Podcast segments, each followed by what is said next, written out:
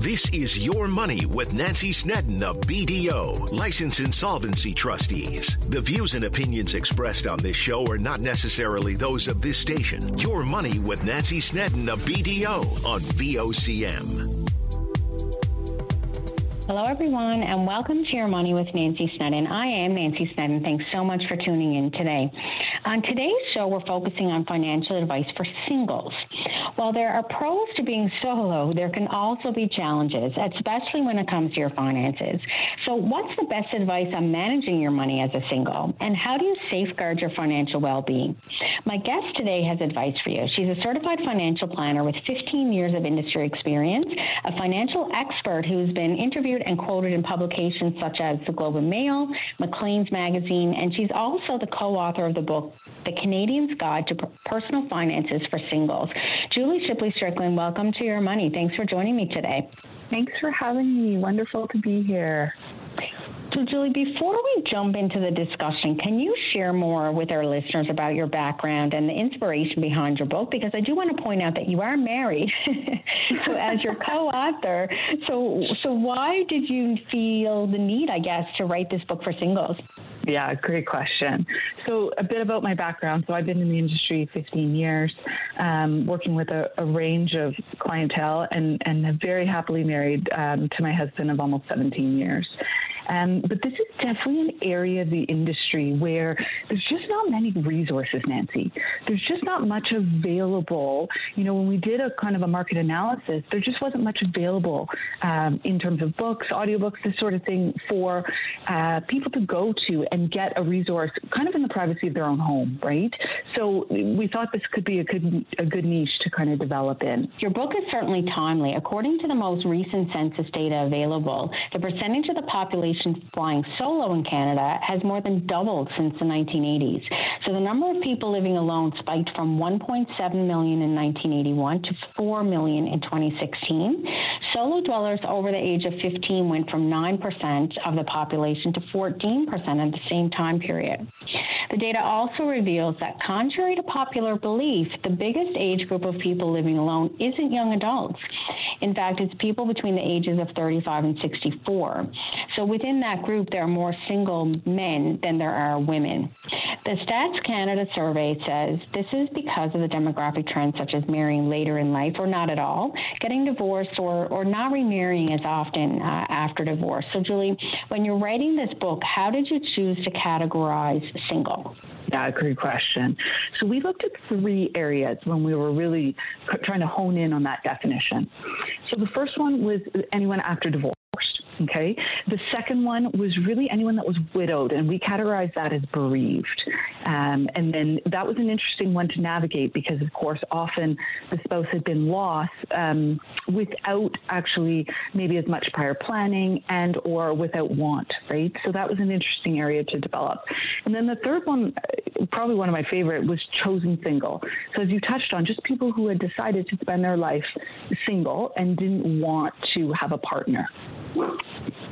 That's interesting. So I guess mm-hmm. regardless of the reason really for being solo, there are pros and, and, sometimes challenges to single living, right? So let's start on a positive note and focus on the pros. I guess the biggest pro is that when it comes to managing your money as a single, the decisions are just yours, right? You're not consulting, you're not trying to get agreement, nothing like that. There's no need to check with anyone if you want to splurge, for example. But what are some other positives of solo living when it comes to finances and, and how can it really be beneficial? Yeah. So you've got it. I mean, the number one, definitely, whenever we ask anyone, is definitely that they have all the decision making power, which honestly can be good and bad, right? Because then everything's falling on your shoulders. So we can dive into that a bit more. I think one of the biggest things we heard about was more financial freedom.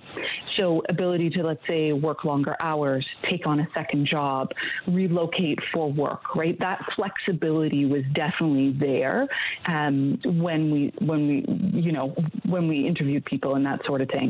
Um, the other thing that I think really maybe isn't as, as thought of and, and that sort of thing is just the the decision making and the the pressure that comes off of decision making when you don't have to run anything by anyone else right so that was something that that was really interesting to kind of explore Interesting, right? So uh, I'd like to just dig into that a little bit. So, you know, people often find stress right around finances, and, and sometimes we, I see it a lot in my practice, um, that some of the stresses around um, bickering or, you know, um, not setting the same expectations, I guess, around finances between partners in a relationship, right? Or maybe one partner is unaware of maybe the level of debt or some of the financial decision making that's happened uh, in the marriage. So interesting that that would be a key uh, item for people that are single is that, you know, there's less stress because they're not necessarily having to concern themselves, right, with what others would want or think. You've got it, right? And, and studies have cited for years that, you know, one of the biggest stresses within a couple is finances. And how people think about their finances has so many kind of deep rooted ideas and, and beliefs behind it. It's got to do with your upbringing. You know, how were you raised? How did your parents believe in money? What influences did, did you have at a young stage from family and friends around you? And then those get transcended into adulthood. And sometimes habits aren't, you know, bad habits aren't necessarily changed. And then you go into this relationship and you're right, you might be carrying debt. You know, often we hear one person's a spender, the other's a saver. So there's a lot of conflict around it. So when it's just you making the decisions, all of that conflict really goes away. So that that definitely alleviates a lot of stress and definitely was something that I hadn't really thought of before writing the book. I thought it was interesting. Yeah, no, absolutely. It's interesting. So we know, you know, with everything, there's pros and cons. So let's talk now more about the downside of being single when it comes to managing your finances. What can you tell our listeners about that? Yeah. So, you know, I think for me, some of the downsides, it, it, depends on the perspective. So, definitely on the downside, the biggest one, most obvious, you're making all the decisions on your own. You have no one to lean back on, maybe run ideas off of, um, you know, have different opinions with, that sort of thing. So, that, that can definitely be a downside if, if you're trying to make a decision. The other thing is, is that all the expenses fall on you, right? So, if you have something unforeseen, let's say an illness, disability, uh, job loss, or need to be off work for a certain amount of time, all those expenses really fall on you to manage. And so that's something that can definitely be challenging. And then three, if your knowledge isn't maybe up to snuff or where you want it to be, you know, getting yourself educated and, and you know, if you had had a partner that was maybe a bit more educated, that might be a smoother transition. So I think those are some of the areas where definitely cons can can play for sure. Yeah, I mean, again, I see I see some of this in in my practice when we have mm-hmm.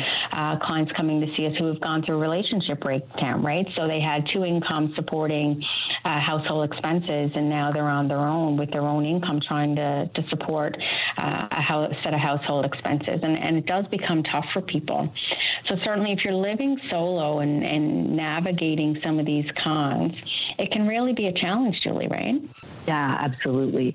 And you know, the world isn't necessarily made for one, right? You know, some of our research showed us that when you're in a couple and then you go to a single, not everything's 50%, right? You're you're still sometimes paying more than 50%. So, you know, that transition of going in the divorce category, going from 2 to 1 or in the bereaved category can be really challenging for people, not only on their financial pocketbook, but just mentally wrapping their head around it um, and, and just trying to navigate the mental side, the emotional side, and then, of course, the actual finances. Absolutely. And I know that your book can really help people in navigating some of those cons. So we're going to get into some of the specifics around that with Julie when we come back. Please stay with us. You're busy, but you'll never be uninformed. Get up to date on the way home. The Drive on your VOCM. Welcome back. You're listening to Your Money here on VOCM. I'm your host, Nancy Snedden, licensed insolvency trustee with BDO Canada right here in Newfoundland and Labrador. Joining me is Julie Shipley Strickland. She's a certified financial planner and co-author of the book, The Canadian's Guide to Personal Finances for Singles. So they say timing is everything, and as you heard in the opening segment, the percentage of Canadians living single is on the rise here in Canada. So Julie, your book couldn't have come along at a better time, really.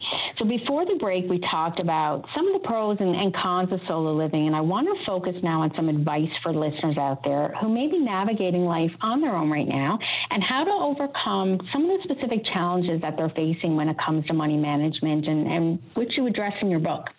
So, a huge challenge, of course, is converting monthly housing costs. And according to the latest census, close to half of young adults living alone currently have monthly costs considered to be unaffordable. And we certainly know that the high impact in, of inflation and rising interest rates are currently having on all Canadians, not just those here in Newfoundland and Labrador, and not just singles. So, Julie, how concerning is it to see that the report from StatsCan shows that close to half of young adults living alone had monthly housing costs that they do consider to be unaffordable? I mean, it's it's obviously not something that any of us want to be seeing, right? Like that's just such a, a, a terrifying, but also sad. It's just all around not something that we want to be seeing. Um, and and you know, I think it depends on the province you're in for sure. Um, there's fluctuations and that sort of thing. But yeah, when you couple interest rates uh, that are elevated and then a very high inflation rate, these are some of the results you get, right? Uh, so it, it's definitely something that's concerning and definitely something that we need to explore because Canadians need to have options and need to be living at an affordable rate every month for sure. No, absolutely. And, you know, I see it in my practice um, more and more, right, where people yeah. are getting themselves in trouble when it comes to debt because they're having to supplement their income um, to put food on the table, right, using credit. So, you know, housing cost and, and general, you know, cost of living when it comes to the necessities, not, you know, the sort of extras, uh, is becoming more and more unmanageable for people. So, what are you hearing from your single clients? What challenges are they facing? Yeah, and, definitely the biggest one I'm hearing is the ever growing portion of their what used to be disposable income that now has to go to either their mortgage and or their rent, um, and then the grocery bills. Right, we keep hearing about the grocery bills that are really elevated as well, and and frankly all goods. So I think it's definitely something where people are feeling very stretched, um, and and I totally relate to what they're trying to accomplish. You know what the government's trying to do in, in terms of bringing down inflation rate and cutting costs. But definitely the past six to nine months have been extremely tight with interest rates starting to come down, but inflation still, interest rates, sorry, starting to go up, but inflation still not coming down, right? So you've got this kind of really tight squeeze in the middle. I'm also hearing, um, you know, that, that just everyday life has gotten more expensive. You know, going out to a restaurant is more expensive simply because the food costs are more, you know, so there's just all around a cost that um, people are really feeling it at everywhere they turn, I think is the best way to describe it. Absolutely. There's no doubt that everyone is seeing challenges right now. And just wondering if, you know, in the research for your book and, and in just talking to your clients, are you seeing uh, perception of these challenges differing depending on gender? Yeah, it's such an interesting question, Nancy, because, you know, the biggest thing that's sitting there, of course, is the wage gap. And we all know it still exists. Sure, it's being improved, but it's definitely still there. So, absolutely, for sure, you know, a, male and a female doing the exact same job, a male typically gets compensated more or has gotten compensated more. There's all sorts of data and statistics and criteria around that. Um, so, I think that's definitely it. The difference is how people spend. And again, these are generalizations for sure. But definitely, we saw, you know, men tend to plan less. Um, so they tend to spend more, let's say, off the cuff, whereas women tend to be a bit more methodical um, with their planning and their spending. Um, so that, of course, you know, equates to different amounts in your bank account at the end of the month for sure. Um, so that's definitely a trend that we saw, uh, but that's a generalization and definitely not something that's always true. Oh, interesting, and and I don't know if it comes from um, you know the female oftentimes being the more of a nurturer, right, than the male. So that sort of planning, even as a single, maybe is is uh, impacted by that mindset.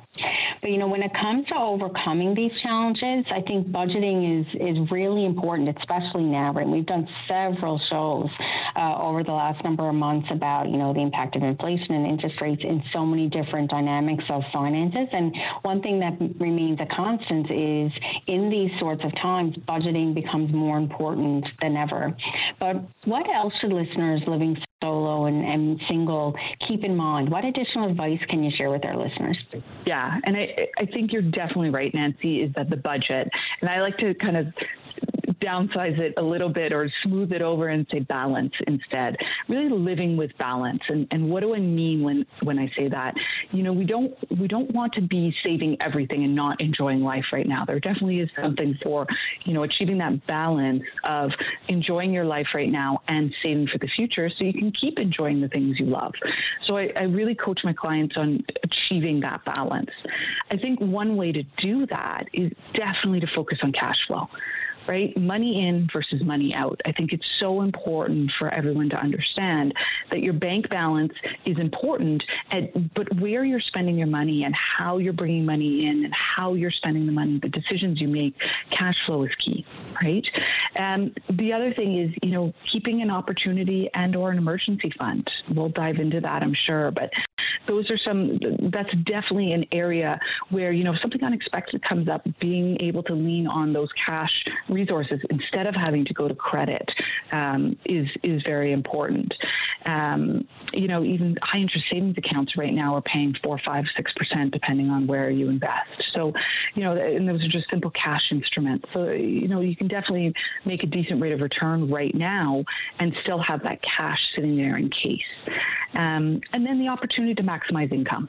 You know, I'm hearing more and more clients working into their later years, um, whether it's part time or whether it's a passion project. Uh, we affectionately call it a side hustle. Um, you know, more and more clients are renovating their home to do a rental suite or their Airbnb their property. Um, and then, you know, I even hear more people who are excited about their passion or, or creating something and they're opening an e commerce store um, online. So there's flexibility there to maximize your income a lot more than I would say a generation ago.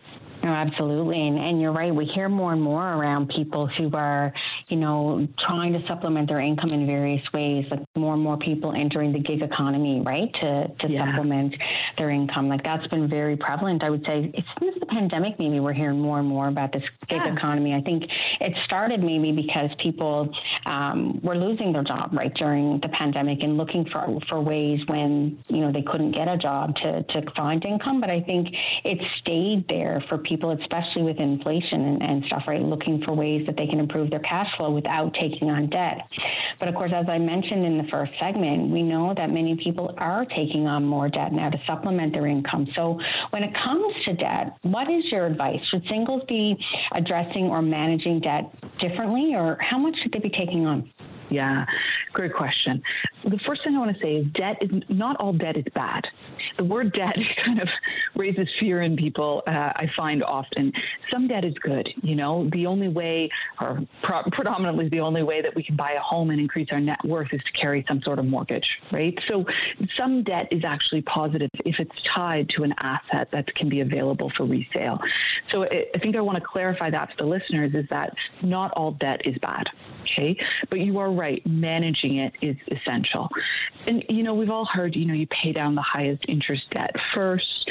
Um, but I think one priority that some clients that come to me don't always realize is the importance of those minimum payments. And I'm sure you see this, Nancy, in your practice. Making those minimum payments is essential. It keeps your credit in line. Um, it really shows the credit company that you're committed to paying down that debt. So I think that's something that's really, really important that is maybe not talked about or stressed as much, and it really should be. Um, back to having a buffer, right? When times are good, definitely save for a rainy day. And, and that's sometimes tricky to do from the, the mental side. You know, the mindset side, when things are good, you, you tend to want to spend because it's fun and exciting. But keeping that cash buffer for a future rainy day, definitely an important thing. Um, and then, you know, we quoted this in the book, but studies are showing all over that, you know, actually paying down debt is good for your mental health. They did a survey at, uh, they did a study at Harvard uh, that we found really interesting about how much it increased your overall mental well-being to be paying down debt. So, you know, it is it is a, a positive thing all around for sure. No, I couldn't agree more. I mean, I'm obviously in the business that I'm in. I'm always um, helping people deal with their debt and finding them a solution to their debt. But, you know, being able to manage debt and knowing there's a plan to deal with your debt, I see the impact it has on people's mental health, right? All the time.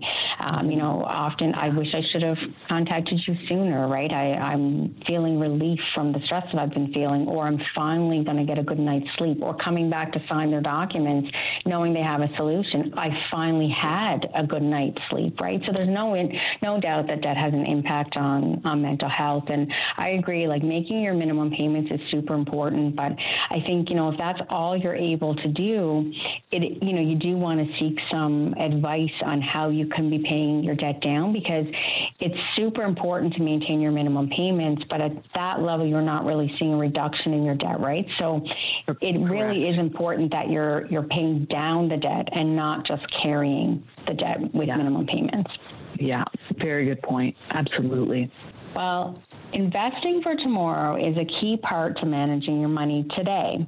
And when you're making choices on your own, it can sometimes be challenging. So when we come back, Julie's going to share her advice on how you can make today's dream tomorrow's reality. You're listening to your money. We'll be right back. Nutrition, exercise, keeping the cold at bay. Whatever keeps you feeling great, the Wellness and Healthy Lifestyle Show on your VOCM. Welcome back. You're listening to Your Money. I'm your host, Nancy Snedden, licensed insolvency trustee with BDO Canada right here in Newfoundland and Labrador. My guest today is Julie Shipley Strickland. She's a certified financial planner and co-author of the book, The Canadian's Guide to Personal Finances for Singles. So, Julie, we talked a bit in the last segment about the importance of, you know, that emergency fund, right? And I know it became top of mind for many during the pandemic as they faced life events because we know life events can happen, whether it's an illness, job loss, death of a loved mm-hmm. one, could leave you single, so, as a single, it can have a very negative impact on your financial well being. So, what advice do you have for singles in creating that safety net should they face a life event? And, and how important is this? It's so important, Nancy. Like, I can't stress it enough. It is so important. And, you know, we all hear about the emergency fund, and that's definitely something to have. But on the flip side, what if a great opportunity comes available? Uh, a property you've always dreamed of, and, you know, friend's business to invest in, these sorts of things. So having that cash on hand for an opportunity fund, one, also sounds, sounds better for the mental health side, but two, can be a really exciting thing to have. So I stress to my clients to really look at that and have that available somehow. The other thing is, is, is the, you know, the insurance word. So, you know, no one likes paying for insurance. We hear about it all the time. We got to pay for the car and the auto and, and all the things. But, you know, when you're single, relying on your own income, it's imperative that you have some critical illness and disability insurance in place so that if something were to happen to you, you have money coming in every month that is able to supplement your expenses, able to get you the treatment you need, and give you the rest and time you need to recover and get back to normal day to day life. And then, of course, there's also the planning aspect, right? We touched on this a little bit, but the planning aspect of life insurance is, is can be can be very powerful. So not only do you want to make sure, God forbid, something were to happen to you, your loved ones are able to settle your estate and, and work through all that, but there's also leaving a legacy behind, right? And and how do you want your assets to be left, perhaps to a charity or a previous alma mater, friends and family, that sort of thing. So there's there's definitely some planning that can be done around all of that. And I think as single, it's it's ever more important because someone else can't make that decision for you. I mean, even in a couple, no one can really make the decision, but they can say what your wishes might have been or would have been. As a single, you don't have that. So I think it's ever more important to really think through what you want, um, how you want to protect yourself during your life, and then how you want to leave kind of a legacy down down the road, right? Yeah, I think that's some really great advice. And oftentimes people think, you know, with things like, you know, disability insurance, for example, it's, you know, it's a cost that, that they may or may not need. But, you know, when the time comes when you do need it, you're going to be very thankful that you spent uh, that money on those insurances. So always good to get the right advice. And, and oftentimes those plans are more affordable than people may think, right? So you want to know what's out there and how you can best plan for that. So, you know, we've been talking about living so- solo and life as a single, and there's often, as we've been talking about, financial challenges. So, you shared some great advice for listeners in the last segment pertaining to overcoming some of those financial challenges. But what about when it comes to investing in their financial future? Because, you know, to be honest, researching for this interview, a lot of the content on retirement literature is really focused on couples. So, what should singles be doing now to ensure financial stability as they age, especially through ensuring um, you're secure into your retirement? Yeah, I mean, absolutely. And that's what we found too. Everything was focused on couples. So part of the reason for the book, right? I think the biggest thing is consistency consistency is key. And you know, you hear this when you're exercising or when you're working on a, a, a diet or a lifestyle, a meal plan or whatnot. Consistency is key, and it's the same with your money. It, it doesn't necessarily matter, and, and research has shown this, how much money you put aside. It's more important that you're consistently putting an amount aside at a regular interval. And of course, the amount has to grow over time. You know, at 20, if you're putting $25 aside a week, you probably shouldn't be doing at 40, right? Of course. But the key is getting in that habit. And the second thing I, I really try and coach clients on is time in the market. So, you know, we've all heard that the stock market goes up and down. We've all experienced it. We all know. But if you look over a 30, 40, 50 year period, the markets consistently go up. And so this is something where you need time on your side. And you can't do that if you're starting to save or whatnot at 50 years old. It, it becomes a lot more challenging, right? So starting to get in that habit of saving um, at a younger age is really, really important. And I, I think one of the reasons why or how people can do that is really setting short term and long term goals. So, Nancy, when I coach my clients on that, in short term goals, we're looking under five years, right? What are your financial goals under five years? Do you want to buy a home? Do you maybe want to buy a second property? Do you want to take that vacation? Are you saving for that opportunity fund in case something comes along? What does it look like? And then, of course, longer term goals, we're looking more towards longer term saving, retirement, that sort of thing. So I, I definitely think that those are some ways where you can start to work towards and feel like you have some financial stability when you've got your goals outlined, but then also you're consistently saving. Uh, absolutely. And, you know, I, I often uh, tell people, you know, compound interest is a very important thing. So the earlier you can start saving, right? And you, you, even if it's a little bit, it's going to make a huge difference to your overall ability to save. And I also, you know, when you mentioned in the last segment and, and uh, here again, an opportunity fund, I love that. Like, I love the positive feel that that has versus an emergency fund or just even thinking about savings, right? And, and having savings and, and having to put away money. Like Opportunity Fund just has a whole different um, feel to it. So I'm gonna I'm gonna steal that from you, Julie. Please do. Yeah, the mental side behind looking for an opportunity is so exciting, right? And has so much positive uh, just a positive feeling around it, right? A positive aura around it. It's fantastic. And so, yes, we need the emergency fund, but the opportunity fund just seems a lot more fun, and you know they can they can work for each other, right? So, um, yeah, please steal it. That sounds great. so, what should singles be listening uh, to when it comes to investing in their financial future? So, like, for example, what types of investments should they be considering? Are there more secure investment options that singles should consider versus if, if they're in a couple? Yeah, absolutely. So, I think this is so great because I can't give any specific financial advice, and I have to say that you need to consider your, you know, you need to talk to your financial advisor, and you, you need to consider your situation. But some some general overview is really to determine your risk tolerance, you know, and I like to ask clients, you know, if you had $100,000 and that fell to 80,000, how are you feeling? Where are you at? Because that really allows people to sit back and think through, oh, geez, I just lost one fifth of that. I just lost 20%. Like, how does that make you feel? Do you have time to recover? Are you okay in terms of that little comeback? Is that your mindset? Or is it, oh my goodness, I've lost that money, I'll never recover? And that mindset really helps determine your risk tolerance. Everyone's got a great risk tolerance when times are good. Not everyone feels the same when I ask that question to them.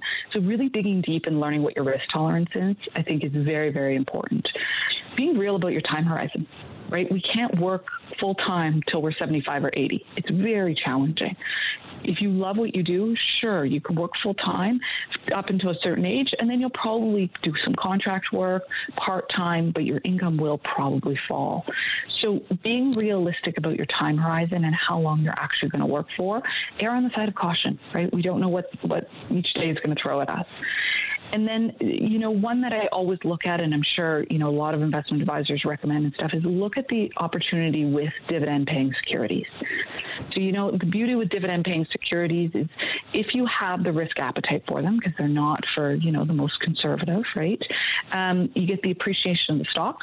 Plus, you know, I like to say a quarterly thank you, and sometimes it's monthly and sometimes it's annual, um, but a quarterly thank you for believing in the company. And so that's a way that even if the stock appreciation isn't there, you know, we're going through about like COVID or that sort of thing, there's often a dividend that you're receiving every month that can really start to um, supplement some of your income. Um, and then the last thing I think I would say is the key of a diversified portfolio. And you know, everyone hears this, but I, I find more more and more clients come to me saying, Julie, what is that actually? And a diversified portfolio means a few things. One, it means you're invested, you know, for different time horizons. So some shorter, back to the opportunity fund, and then some longer term investments. It also means you're invested in different areas of the market. So maybe you're in some financials like banks, or maybe you're in some energy, or maybe you're in some consumer discretionary or consumer growth, this sort of different types of sectors of the industry that um, you can invest in and spread your money throughout. It can also look different parts of the world, right? We have to remember that Canada is about 3% of the investing world. So if you own your home in Canada and you're getting paid in Canada and all of your investments are in Canada, you're missing out on a lot of investment opportunities globally right? So have to make sure that you're diversified. And it doesn't mean you have to invest in a country you don't believe in or, or that sort of thing. That's not what I'm saying. I'm saying look at the opportunities of investing in different countries and that sort of thing. Because there's some great companies that are in them um, and can really provide a nice, nice rate of return. absolutely. And I think, you know, understanding your risk tolerance, understanding investment products in general, and how to really set financial goals, the best way to do that really is to talk to a professional. So we're going to talk about that and the importance of that when you are a single. When we come back, please stay with us. Your VOCM mornings with Jerry Lynn Mackey and Ben Murphy, 5:30 to 9 a.m. weekdays on your VOCM. Welcome back. You're listening to Your Money here on VOCM. I'm your host, Nancy Sneddon, licensed insolvency trustee with BDO Canada, right here in Newfoundland and Labrador. My guest today is Julie Shipley Strickland. She's a certified financial planner and co-author of the book, The Canadian's Guide to Personal Finances for Singles. So, Julie, you've been sharing some great advice for singles in our audience today and how they can best manage their money, not only today, but into their financial future. And, you know, we all want our money to work harder, to go further, and, and part of that is minimizing the tax that we have to pay. And so deductions and, and credits in our tax return become super important. And we know for couples and those with children that there are ways that they can make their money go further. There are deductions and, and tax credits, opportunity for income splitting, for example, investment tools like spousal RSPs. But what is available for singles out there? Can you share some advice on how singles can minimize taxes through deductions and credits? Yeah, absolutely. So I think the first thing to understand is that the tax rates do not change in Canada or provincially. Okay, so tax rates are based on individuals um, and they're set based on the individual. So the actual tax rate doesn't change whether you're in a partnership or whether you're single. Okay, however, this is a bit of, you know, you win some, you lose some because usually, actually, if you do file jointly, so as part of a partnership, whether common law, married, that sort of thing, you do save typically some more tax for sure. There are things available, um, but it really depends on what you're getting those deductions and credits for because CRA does look at a lot of income as household or family income. So let me give you an example. You know, you you you definitely win in a in a couple if you because uh, you can combine charitable donations you can share medical expenses and you might be able to transfer some of your credit that you don't use to your partner. So for example you know the age credit at age 65 if you're not using that all your partner can take it or the pension income payments amounts okay? So there is the pros of kind of filing jointly on the other side, if you file jointly, you can lose some credits. And so this is where singles get all of their own credits and are able to use all of their own credits. And again, this is back to how CRA looks at household income. If you're filing as one, you know, your house your income is the household income. And so you could lose some child tax credits in a couple like the child tax credit, perhaps the GST or HST one, um, because CRA would combine the incomes and then gives that to the lowest income spouse. However, if it's just you, you're receiving all of those credits. So, kind of a roundabout way to answer that question, but there are some pros for sure to filing single, for sure. Yeah, and important to understand, you know, what you can and, and can't claim because, you know, this is the time of year when everyone is trying to make sure that they're getting that refund and not having a, a balance owing on their taxes. So, Julie, we talked about a little bit, you know, the importance of setting financial goals and determining your risk tolerance and really understanding the investment products that are out there and what's best for you. And we know, you know, there are so many benefits to working with a financial planner. So, those who work with a financial planner are more on track with financial goals and retirement plans. They're able to save more. They're confident that they can deal with financial challenges in life. They're better able to indulge in their discretionary spending goals and really just overall on track with their financial affairs. So, do you feel it's even more important for a single person to work with a financial planner? Yeah, I do.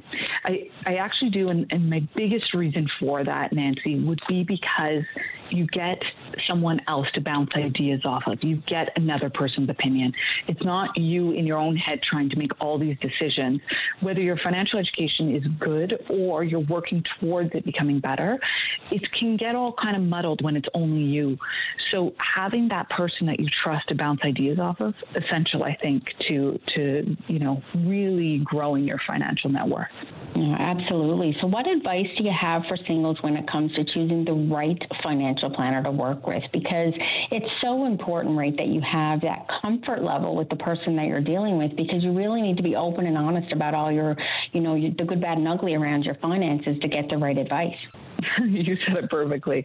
You know, for me, the biggest thing and, and my biggest uh, maybe driver when I'm taking on new clients is alignment.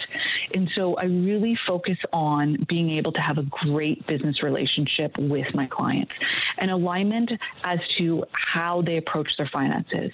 You know, are they eager to learn? Are they eager to grow? That's what I'm looking for in a client. Uh, you know, when they're interviewing me, I think, you know, this is just my opinion, but what they should be be looking for, you should be looking at our education. You know, you should be looking at professional qualifications. You know, you should be looking at how they operate their business. A lot of investment advisors in Canada, we're licensed and we need to have a support of either a bank or an independent behind us uh, for compliance and licensing. So I think it's important to understand how the investment advisor, wealth advisor runs their business. Um, I think it's very important that they have a team to support you. Look, I mean, if I didn't have my team around me, I, I wouldn't be able to work with the clients that I, I am able to work with because you need that support. So I think knowing that you're going to get that client service and support is essential. And then I think, you know, most importantly, what services do, does the investment advisor provide and how are they getting compensated for those services? I think it's a very important thing for clients when they're interviewing advisors to understand how the advisor is getting compensated and ensure that the client's comfortable with that. Um, and then the last thing, I would understand how the business relationship works. How often are you meeting? How often are you touching base? And does this align with what you're trying to accomplish as the client? Um, so I definitely think that um, those are some of the questions clients should be asking when kind of looking for an advisor that, that can meet their needs. Yeah, I think that that's so, so important. And, you know, a lot of those questions, I know we're talking about singles today, but I think that that holds true for, you know, anyone, whether they're a single or in a couple, right? The things that they want to ask. And it's okay to ask uh, any question, right, that you want more information on. Like, no question is silly or stupid. And, you know, sometimes I recommend for people, you know, use the internet to do some research to, like, kind of figure out the questions you want to ask, but don't yeah. necessarily rely on the internet to get the answers, right? You can never replace um, talking to someone, a professional in person, to get the advice that's right for you, not just generic advice that you'll find online. Yeah, exactly. And I, I mean, even in the book in chapter three, we go through a lot of these questions and I kind of explain why I think these questions are important for you to ask and take it as food for thought, right? Take the ones that work for you and, and the ones that don't. But I think it's ever, ever important to ask all your questions. And you're right. No, no question should be unanswered. Nothing is stupid or silly. They're important and you should have the answer to give you that peace of mind that you're working with a true professional. No, absolutely. Because, you know, this, this is important, right? Like planning is, is one of the most important things that you can do uh, for your good financial health. So, Julie, it's been great having you on the show today. We've got some time now for some final thoughts. So, what final thought would you like to leave our listeners with today? Thanks so much, Nancy. So, a few things that I love to touch on and want everyone to keep top of mind. There's actually five. Um, so, the first one is to save a steady amount. So, consistency is key. We touched on this. And even if it's small, even if you think it might be, you know, insignificant, it's not. You're really developing that habit. You're consistently saving, and that's really important for your overall financial growth. So that's essential. Two, I would say stretch a little further. So, you know, if you're saving a certain amount every month, try and increase it every year. You know, it might hurt the first couple of months, but if you can, I think it's very important. And it doesn't need to be a huge jump right? You're saving $100 a month, you go to 125, right? Just something reasonable. Um, and, and balance, don't budget. So really weigh uh, spending now versus saving. Three, I would say pay yourself first. So, one of my favorite quotes from Buffett is Don't save what you aren't spending, spend what you aren't saving. And to me, that's just a shift in the mindset to really ensure that you're paying yourself first. Four, I would say oh, protect yourself. Yeah. Four, I would say protect yourself.